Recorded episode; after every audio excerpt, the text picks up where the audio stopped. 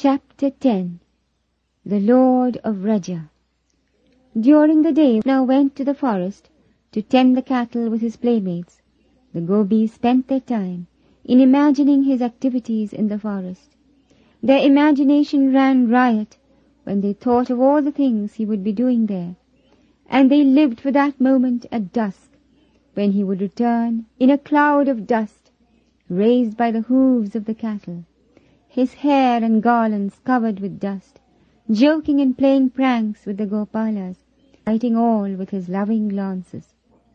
One day, Krishna told the gopis that the sage Durvasa had come to the opposite bank of the Yamuna, and they should all go and worship him and take him some offerings.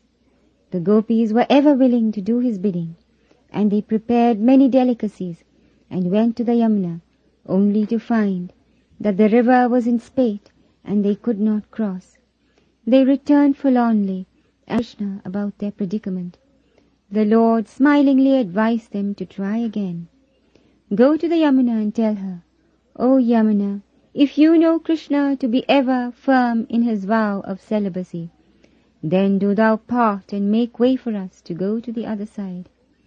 The gopis were startled at this statement, for their own experience told them that this was not true.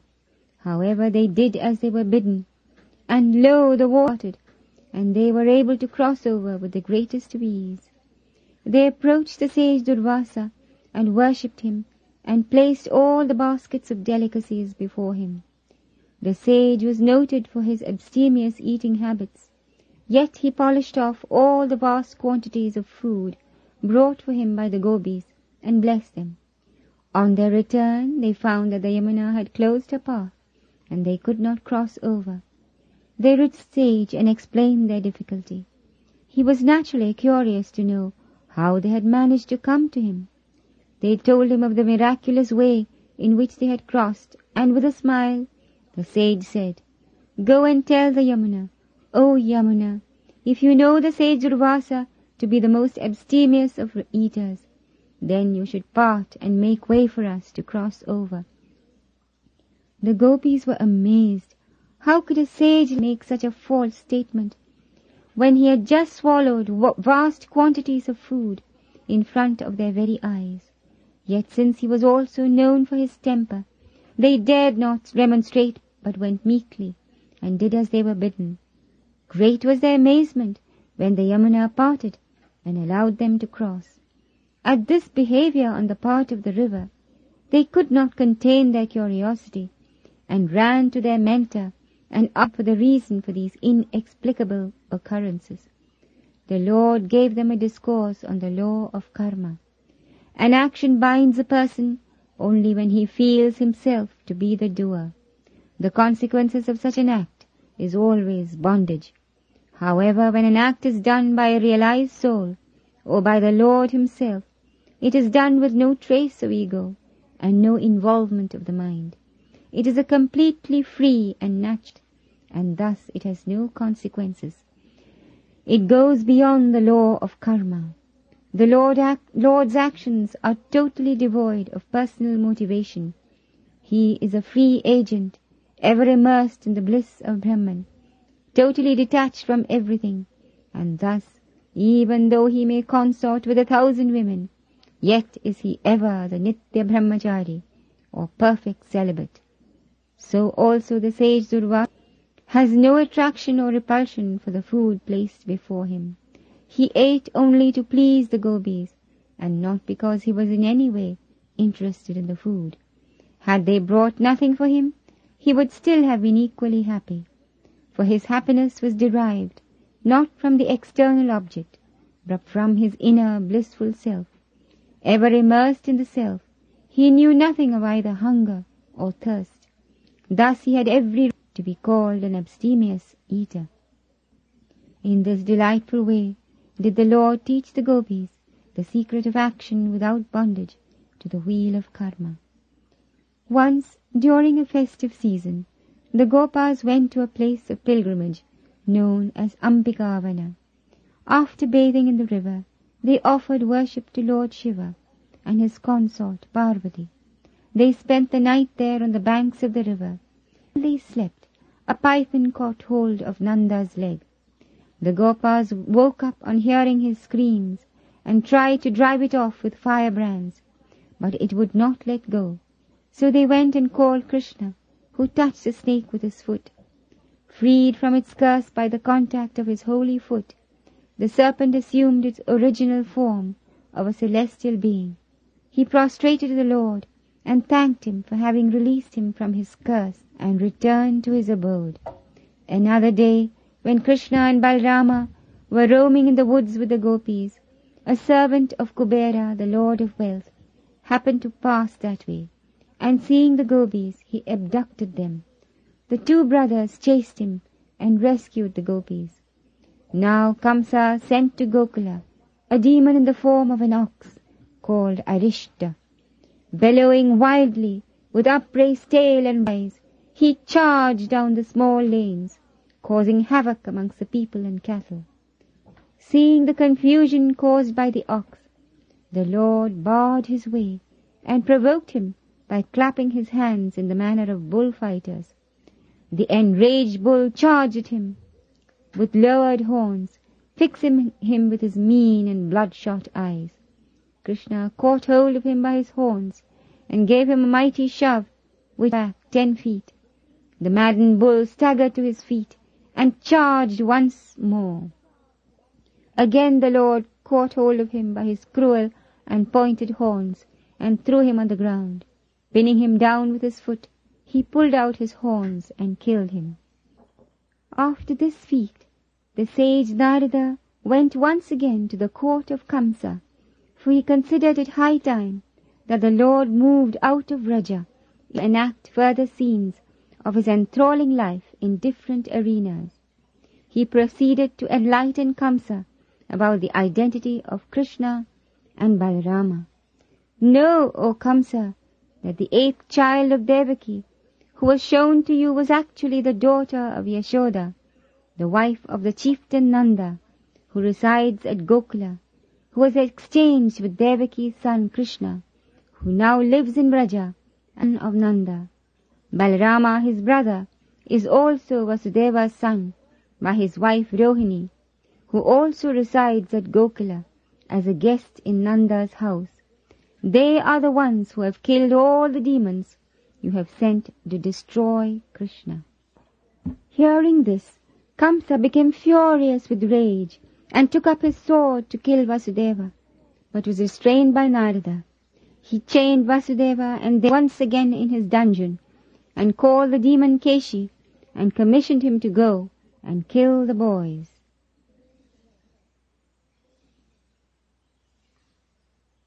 Keshi took on the form of a huge horse and arrived in Gokula, snorting and furrowing the earth with his sharp hooves. Seeing Krishna approaching him fearlessly, the demon charged at him with his mouth wide open, as if to swallow him. Evading his upraised hooves, Krishna caught hold of his legs and whirled him round and round, and flung him a hundred yards away. But Keshi was not beaten yet. He struggled to his feet and charged once again, with his teeth bared menacingly and foam flecking his mouth. Krishna thrust his bare arm into his open mouth, and when the demon tried to bite off his arm, his teeth fell off. The Lord's arm now swelled in size and choked him to death. Krishna proceeded on his interrupted journey with the Gopalas to graze the cows. There on the hill slope they played at ranchers and cattle thieves. A demon called Vyoma came there in the form of a gopa and stole many of the boys who were playing the part of the cattle and shut them up in a remote cave. As he was coming back to steal more of them, Krishna caught hold of him and killed him, then released the Gopalas, and they returned to Vraja at the end of the day and described the events of their day, how their make-believe game had turned into a thrilling adventure. With the killing of Keshi, Kamsa became desperate. He decided that the only way to kill the boys was to bring them to Mathura, where he could personally supervise their end. He summoned the famous wrestlers Mushti Chanura and told them that he would arrange a wrestling match for them in which they would have to kill their opponents, the boys Krishna and Balarama. He also told the chief of his elephant stable to station the mighty mammoth Kuvalayapida at the entrance to the wrestling amphitheater in order to kill the boys. Let the festival of the great bow of Lord Shiva be ceremoniously inaugurated on the third lunar day, which is sacred to Shiva, and let all the inhabitants of the outlying villages be invited to participate in the festivities. This was Kamsa's proclamation. He realized that the only way to entice the boys to Mathura was to send someone acceptable to the Gopas to invite and escort them. So he called Vasudeva's cousin Akrura, who was a great devotee of Vishnu, and spoke to follows. Dear Akrura, you must do something for me, which only a close friend can do. I don't find anyone amongst the Bhojas to match you in sincerity and ability. Please go to the cowherd village of Gokula, where Krishna and Balrama, the sons of Vasudeva, are residing with Nanda. Invite them for the festival of the bow and bring them here in the chariot without any. You may invite the rest of the Gopas also for the festivities so that they will not get suspicious. Akrura was a great devotee. Hearing of Krishna's greatness, he had been longing for a glimpse of him. But since he was in Kamsa's service, he had not dared to make the fourteen-mile journey to see him. He was overjoyed to find that out of all the people that Kamsa could have sent, he had chosen him to be the one to invite the boys and escort them to Mathura. Such are the mysterious ways of the Lord, that he makes use of even his so-called enemies in order to serve the interests of his devotees. But at the same time, Akrura's heart trembled with fear when he realized that he was only a tempting bait to lure the children to their death in the arena, for the orders given by the king. He was in a panic of apprehension whether the Lord would realize his predicament and forgive him. Would he understand that he was an innocent instrument and had nothing to do with the plot? Akrura spent the night in great expectation and started for Vraja the next morning in a lovely jewel chariot, calculated to entice the rustic minds of the boys. After travelling time, his joy at being given the chance of seeing the Lord surpassed his despair at the purpose of his mission and he allowed his mind to revel and wander freely over the delights he would share with the Lord when he met him. The fact that I have seen so many auspicious signs at dawn indicates that today I shall see him who is the joy giver and enlightener of the universe, the refuge and preceptor of all holy men, the most auspicious object for the eyes.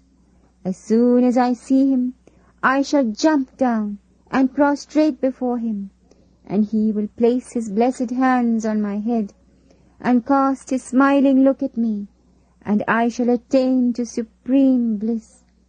And if perchance he embraces me with his powerful arms, my bondage of karma will be broken. To none is he particularly dear or friendly, nor is anyone the object of his enmity or indifference but still he blesses his devotees in a manner which is appropriate to their needs, just as the heavenly wish-yielding tree, the kalpaga, gives to each person according to his requirements. Ruminating in this fashion, Akrura quite forgot where he was going, and allowed those to go as they liked, so that at last, by the time he came to the outskirts of Vrindavan, twilight had fallen. He now began to notice the footprints of the Lord. Jumping out of the chariot in excitement, he exclaimed, Here is the dust of my Lord's feet. With these words he took up a handful of the dust and placed it reverently on his head. Tears coursed down his cheeks, and he burst into raptures or Vrindavan. Ah, lucky Vrindavan, O fortunate trees, who can extol your virtues? His divine feet have played on this ground. His clothes have caught on these thorns. His body has been stroked by these leaves. This divine breeze has ruffled his curls and carries with it the perfume of his breath. So saying, Akrura jumped out of the chariot, threw himself on the sanctified ground of Vrindavan, and breathed deep of its intoxicating air, and clasped the trees and vines to his chest in a paroxysm of rapture. Then proceeding a little further into the village, he saw from a distance the lord of his heart standing in the courtyard, looking even more beautiful than his imagination had pictured him. Krishna was waiting outside, as if to see the cows, but actually to get the first glimpse of his devotee, for his longing to see Akrura was equal to the latter's desire to see him. He had just had his bath after returning from the forest, and wore his usual yellow garment. His hair was bunched on top, with peacock feathers stuck in the middle, and a garland of white flowers surrounding it. The eyes in the feathers and his eyes were wide open in eager anticipation to meet his devotee, and his lips were parted in a delightful half smile, overflowing with love. On seeing him, Akrura jumped out of the chariot and threw himself at his feet. Immediately Krishna lifted him up with both hands and embraced him and led him into the house. Akrura was too overwhelmed to be able to speak. He could only his eyes and hold him close to him as if he could not bear to let him go. He felt as he was drowning in a sea of nectar. Gentle hands were stroking him and a lilting voice was inquiring tenderly about his welfare.